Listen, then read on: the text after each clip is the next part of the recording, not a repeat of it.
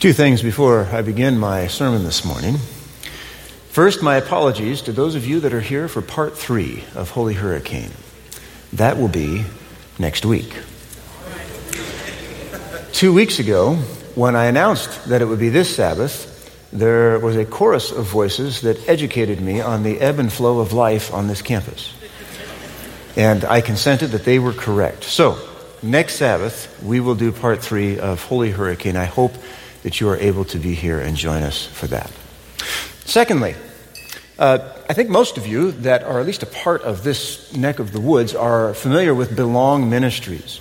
Belong is one of the newest ministries that we have here at Pioneer. It is our outreach to our university students.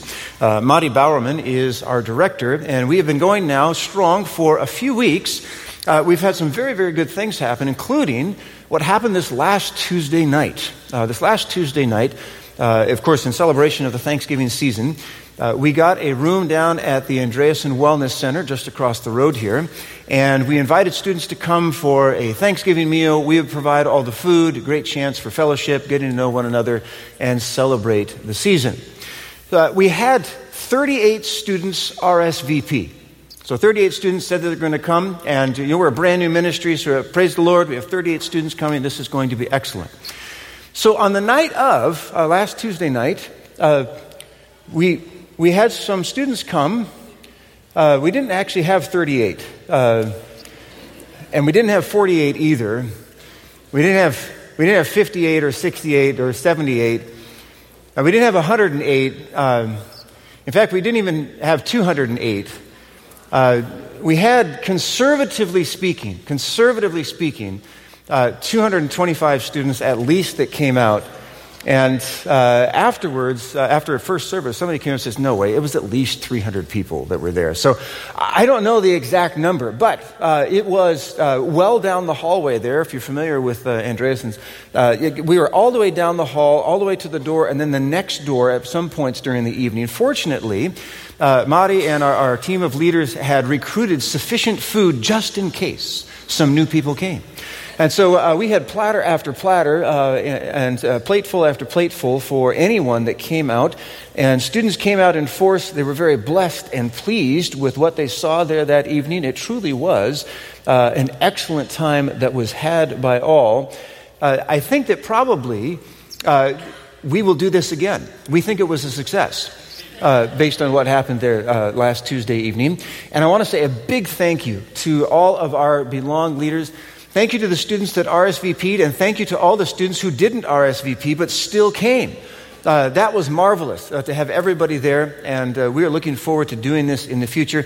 A special thanks to the Andreasen Wellness Center, who dealt very well with our 38 students. We appreciate that. Thank you for your generosity and your help in making that event a success. If you're local here to us and you would like to be a part of Belong, we would love to have you. We still need a number of people to help us, particularly with our Adopt-A-Student program. It's going very well, but we are in need of more people. If you would like to be a part of that, you can call the church office here. You can use the Connect card. Come and join us in this blossoming and on the road to being very successful ministry of Belong.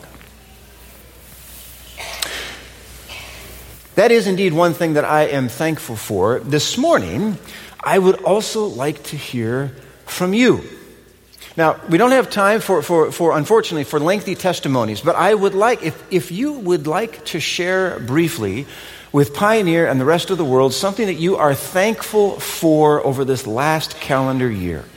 Would you raise your hand? My two daughters are here, Sierra and Ellie, and they have microphones, and they will come to you, and you can share just briefly with us what it is that you are thankful for. Ah, right here, please. My children. Your children. Do your children happen to be sitting next to you here? Yes, wave demurely. Yes, okay, very good. Amen and amen. Yes. Very glad for that. Let's see. Anyone else? I know there is more than one thankful person here. Yes. Here we go. Please. Thank you. My family. Your family. Amen.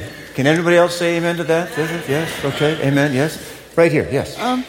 Also, my family and my parents. Your family and your parents. Yeah. Okay. Well, good. Very good. Excellent. We praise the Lord for our family members.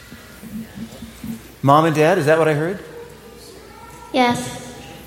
Thank you. Yes, well said. And I assume that's Mom and Dad that are giving you a hug right now. Yes, very good. I'm thankful for successful surgeries for my wife and I this year. Amen.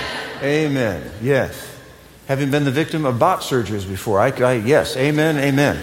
Right here. Yes. My parents.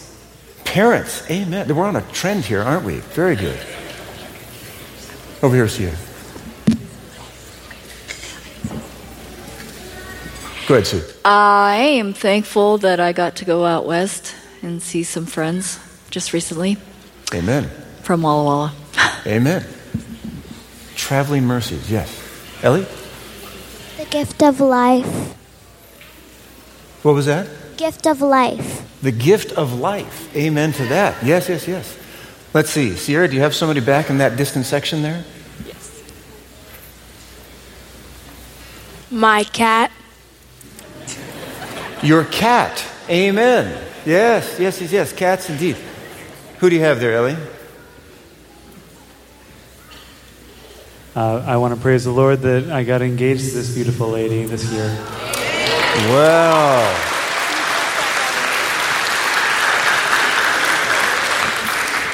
Congratulations. Yes. Amen. Let's see. Go ahead, Sierra.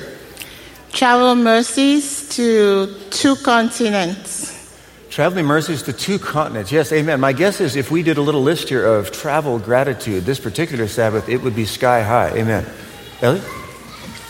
I'm thankful for my wife, Beverly, and I'm thankful for our relatives, Beverly's sister, Linda, and David, who visited us this weekend. Amen. Amen. Couple more. Sierra, do you have somebody back there? Go ahead. I'm thankful to have my family here from out of town for Thanksgiving. Amen. Amen and amen.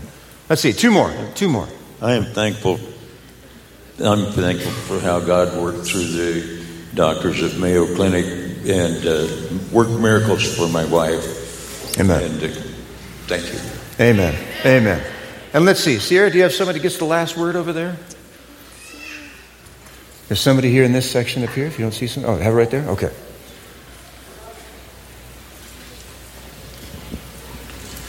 I'm thankful for my family near and far and for my parents right here. Amen. Amen.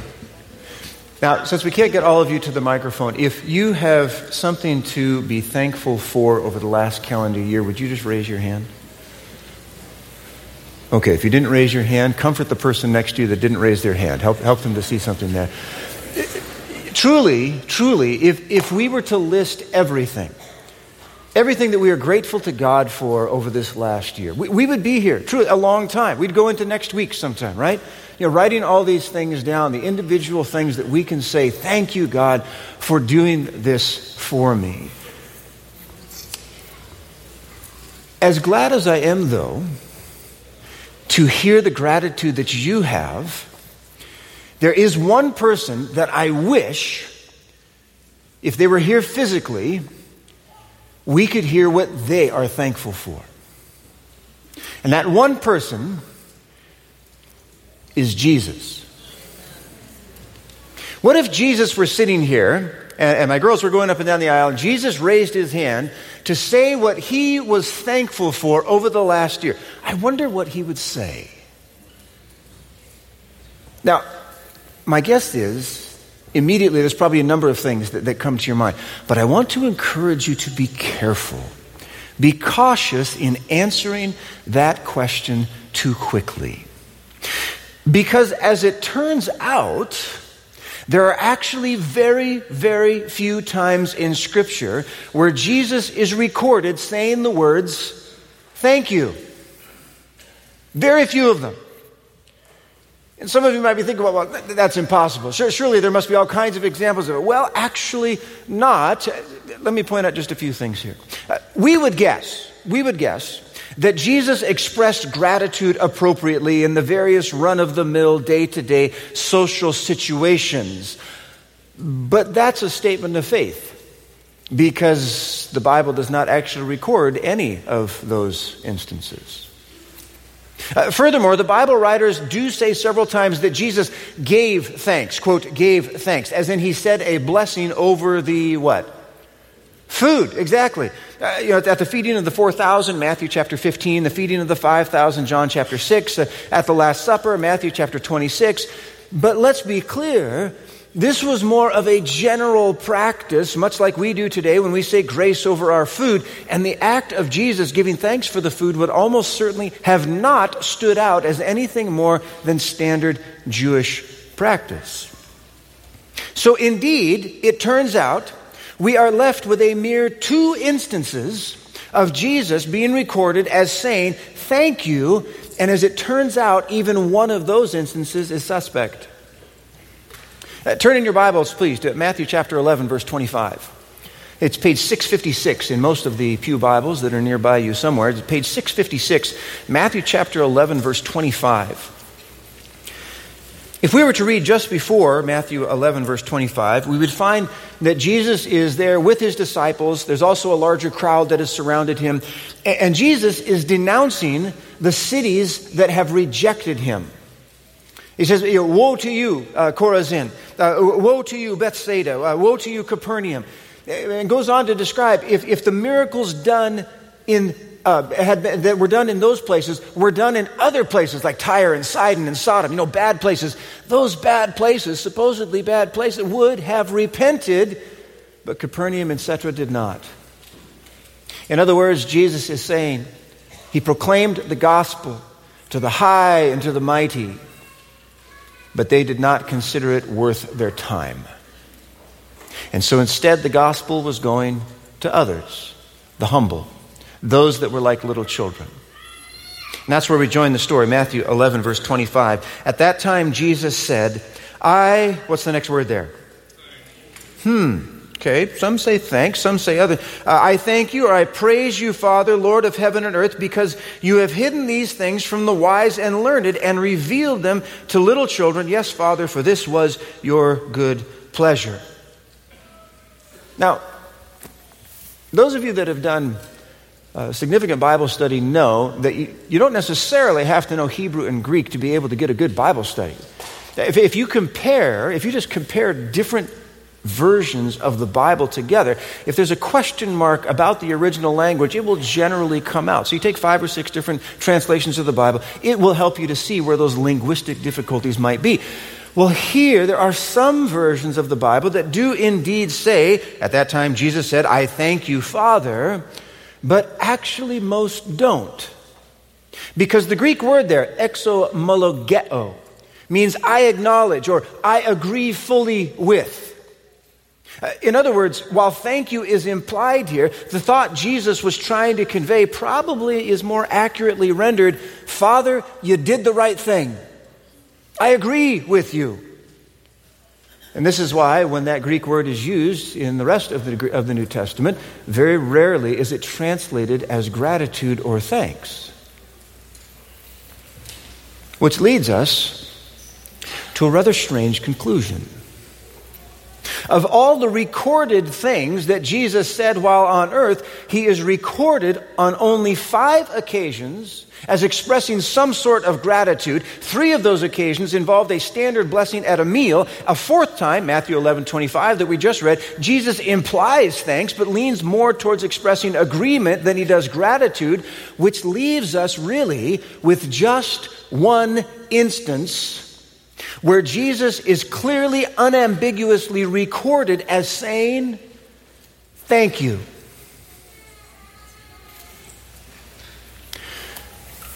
And thus we have some questions that demand answers. Number one, why is Jesus recorded saying thank you so little? And number two, just what did he say he was thankful for when it was recorded? As it turns out, the first question is more difficult than the second, because the Bible doesn't tell us why Jesus is recorded so little as saying thank you. So we are left to make our best guesses, and here's my best guess. The reason Jesus is recorded as saying thank you so few times is because he is God and we are not. All things flow from him. So who's he going to thank most of the time? You know, John chapter 1 tells us that all things that have been made were made through Jesus Christ. And very often during his ministry, there arose occasions where therefore would have been awkward and even dishonest to say thank you, for it would have given credit to those who in fact did not and could not deserve it. And it would have sounded strange, don't you think, had he walked around saying things like, "What a beautiful day it is today. I thank me for it."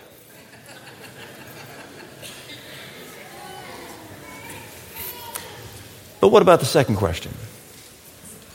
When Jesus is finally recorded as saying thank you explicitly, clearly, unambiguously, what was he thankful for? Take your Bible again, please. John chapter 11, verse 38. John chapter 11, verse 38, page 724 in your pew Bible, 724. John chapter 11, beginning with verse 38. If you're familiar with this section of the Gospel of John, you know that chapter 11 is dedicated to the story of Jesus and Lazarus. Now, Lazarus and his two sisters, Mary and Martha, were good friends of Jesus and his disciples. Jesus and the disciples spent many a day, apparently, at their house. Their house probably was of larger than average size. They certainly were very good hosts and hostesses. They would provide food and meals and whatnot. Jesus loved to spend time there. Jesus and Lazarus had become friends. But then Lazarus dies. Word is sent immediately to Jesus, possibly in hopes that Jesus would do something about it. But Jesus strangely delays his coming to Lazarus' side. When Jesus finally does arrive, Lazarus has been laying in the grave. There's this scene where Jesus weeps, one of the shortest verses in the Bible, and Jesus wept. And then comes verse 38. Jesus, it says, once more deeply moved, came to the tomb. It was a cave with a stone laid across the entrance. "Take away the stone," he said. "But Lord," said Martha, the sister of the dead man, "by this time there is a bad odor, for he has been there 4 days." Then Jesus said, "Did I not tell you that if you believed, you would see the glory of God?" So they took away the stone. Then Jesus looked up and said, "Father, I thank you that you have," what's that next word there? "Heard me. I knew that you always hear me, but I said this for the benefit of the people standing here, that they may believe that you sent me." When he had said this, Jesus called out in a loud voice, "Lazarus, come out!" The dead man came out, his hands and feet wrapped with strips of linen and a cloth around his face. Jesus said to them, "Take off the grave clothes and let him go." Therefore, many of the Jews who had come to visit Mary and had seen what Jesus did put their faith in him.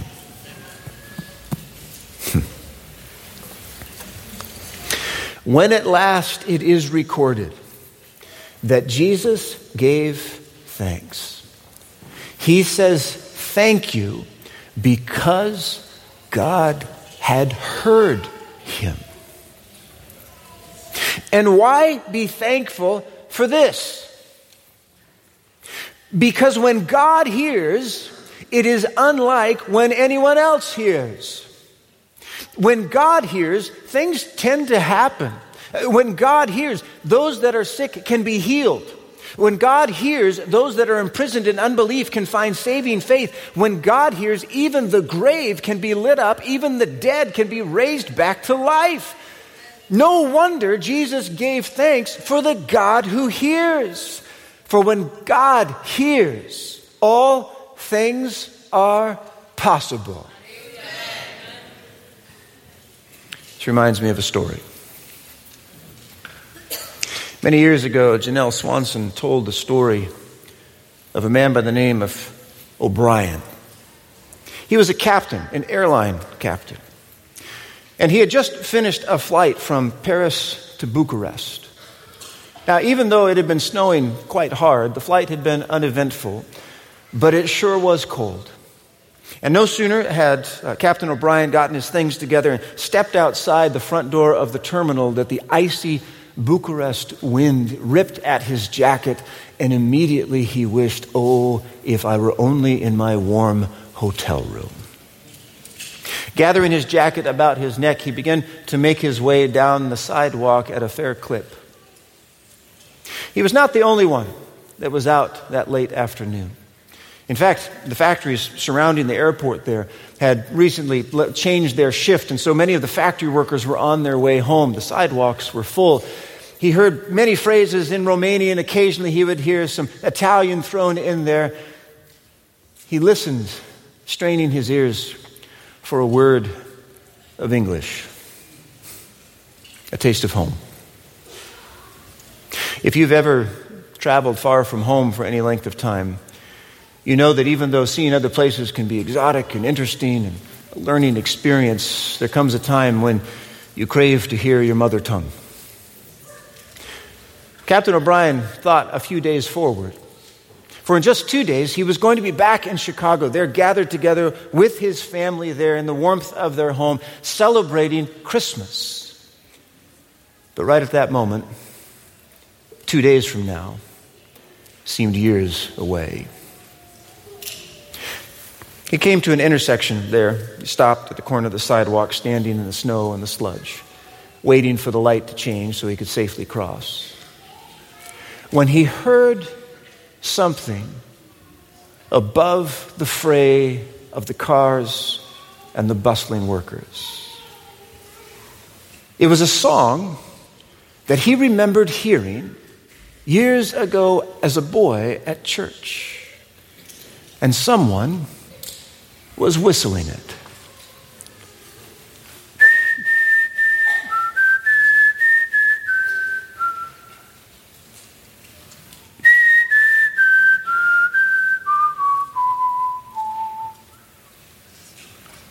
A mighty fortress is our God. Someone in this crowd, Captain O'Brien thought, must be a Christian. And immediately, impulsively even, he turned and began to follow the sound. It was difficult at first. There were other noises competing for this, but this whistling, this song, this beautiful song down through the ages and somewhere from down the street kept coming to his ears. Captain O'Brien was willing. Another stanza, another stanza.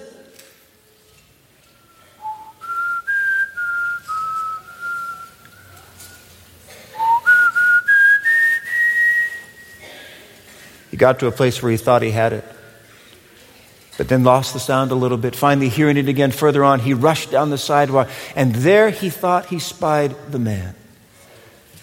In this part of the sidewalk, there were not many other people there. There was one man dressed in a gray, long flannel overcoat, dressed warm against the winter wind. He rushed up to the man and tapped him on the shoulder, who immediately turned around, a long, dark beard, a long fur hat over his ears. He whirled around, faced Captain O'Brien, and eyed him very suspiciously. And suddenly Captain O'Brien felt rather foolish. Why had he come all this way just to find someone whistling that he did not even know? He turned on his heels and began to walk away. But as soon as he did, a flood of Romanian, he assumed, questions came out. And Captain O'Brien stopped. He turned and he smiled. And he pointed to himself. And he pointed to the other man. And he pointed to heaven. Whereupon the other man smiled big, grabbed Captain O'Brien with both arms, patted him on the back loudly, pulled him back, kissed him on both cheeks, held him back, and said one word, Rudolph, and grabbed Captain O'Brien's arm and began to take him down the street, making motions along the way that they would have supper together.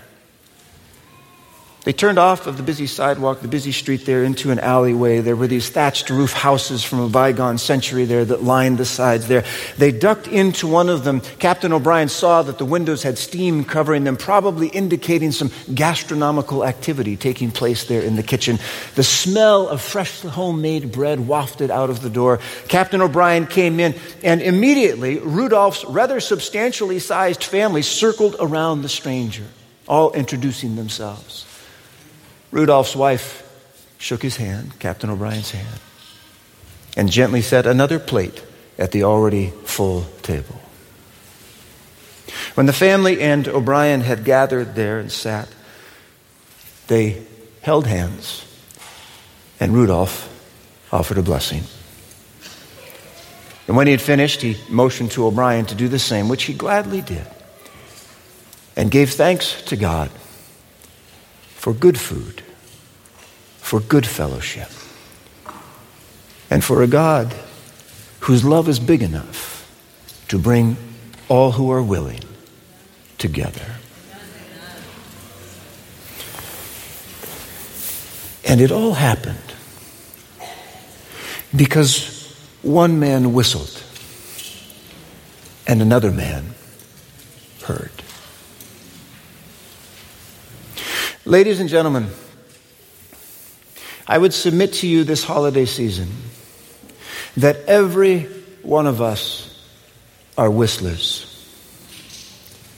We are whistling our notes to God with our lives, our hopes and our dreams. We whistle them out in a multitude of ways to our God. Our stories, our hopes, our fears, our dreams, our bad times and our good times. We whistle these things out to God. And what does God do when he hears our whistled stories, our hopes and our fears, the good times and the bad times? The Bible is abundantly clear. He hears us.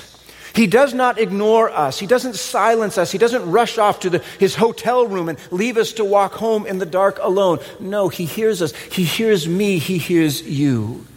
And he loves to hear the song of your life.